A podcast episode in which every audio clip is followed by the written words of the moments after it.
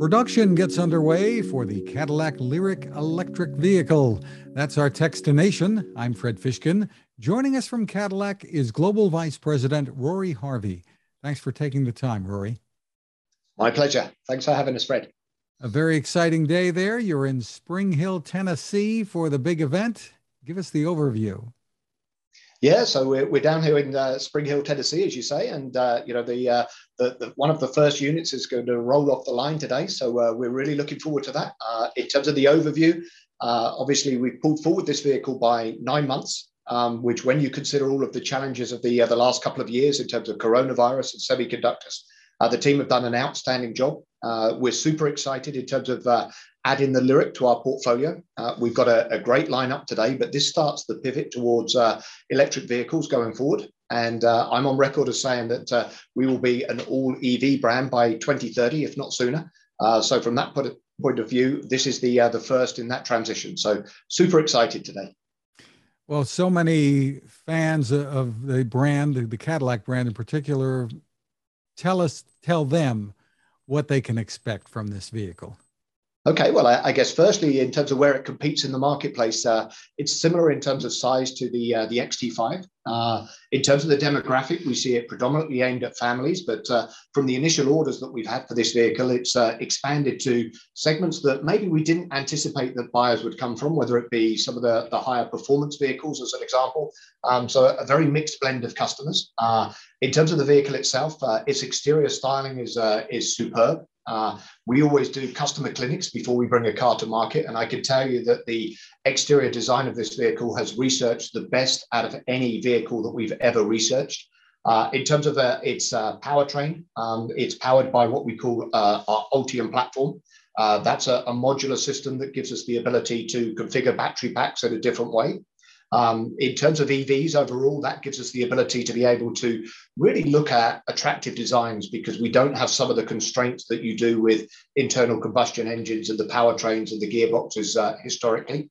Uh, in terms of the performance of the vehicle, we haven't published the uh, the figures yet, but in terms of the, uh, the, the rear wheel drive version, we anticipate that the range will be uh, above 300 miles. Um, we will be launching an all wheel drive uh, variant of this vehicle uh, later in the, the calendar year, with delivery starting at the beginning of next year. So it will be rear wheel drive to start with, and then all wheel drive. Um, it's loaded with technology. It's got a, a 33 inch LED screen. Um, the debut edition that sold out in just over 10 minutes, uh, that had Super Cruise, uh, etc. as standard. So, yeah, just super excited. It's a, it's a really attractive vehicle. It's very competitively priced.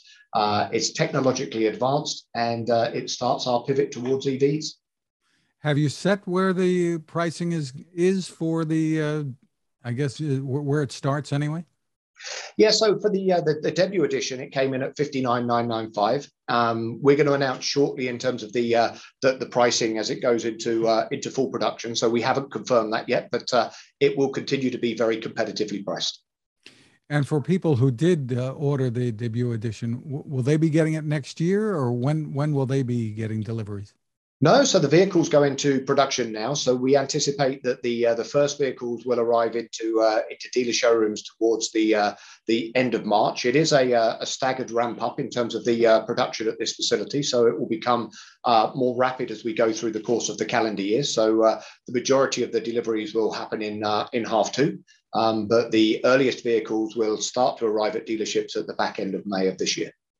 Exciting. Well, tell us about the demand. So the demand has been absolutely huge. We went out there and uh, put our initial reservations out there, which, as I described, was for our debut edition vehicle, uh, and they sold out in just over 10 minutes. So, uh, you know, that was absolutely superb.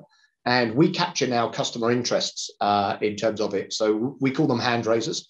Uh, and from that perspective, we set a, an original objective saying we wanted to get 200,000 hand raisers for this vehicle uh, by the time it went into production. And that was very aggressive in terms of sort of our performance versus uh, historical levels. And uh, as of today, we're just approaching 240,000 hand raisers. So customer demand is absolutely huge. And that's one of the reasons that we pulled this vehicle forward by nine months uh, so that we can meet that demand. Did that require any kind of deposit? So in terms of the uh, initial debut edition, then there was a, a $100 deposit. Um, and when we open the order bank on May the 19th, it will go through the, uh, the regular ordering system. So we're not doing another phase of reservations uh, as some other brands in the marketplace have done. Uh, we've got such high demand, we're just going straight to orders placed at the dealerships. Well, tell us about the facility there in, in Spring Hill, Tennessee, and, and what GM has done here. Yeah, I mean it's a it's a tremendous facility. Uh, you know, if you looked at it, there's been significant investment that's been put into the facility. So uh, about two billion dollars uh, in terms of the facility itself, and then a, a further $2.3 billion in terms of the uh, battery plant that's uh, also being uh, built nearby. So if you looked at it in total, it's uh, an investment of $4.3 billion in terms of latest technology, latest equipment, battery plant, etc., which is absolutely tremendous for the local community, uh, investment in, uh, in the US, and for the jobs that it creates as well. What concerns do you have, or does GM have about the supply constraints and, and how things stand today we know we know about the difficulties historically over the last year or, or more.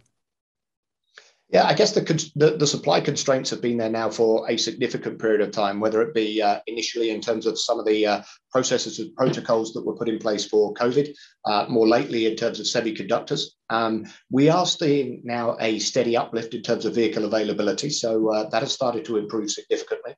Uh, it was the end of quarter three and quarter four that we were at our lowest point in terms of stock availability uh, out there at our dealerships. Um, if you looked at it as of this morning, we're in a better position. Um, but this is going to be one of them that is going to be a steady, slow, progressive recovery as we go throughout the course of the year. Tell us uh, personally, you're looking forward to, maybe you already have one in your garage, but you're looking forward to being able to drive one of these around?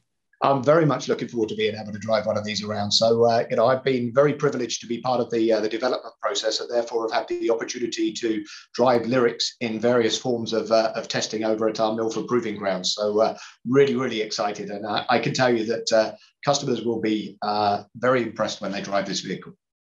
And we don't need to tell you it's it's a competitive market out there.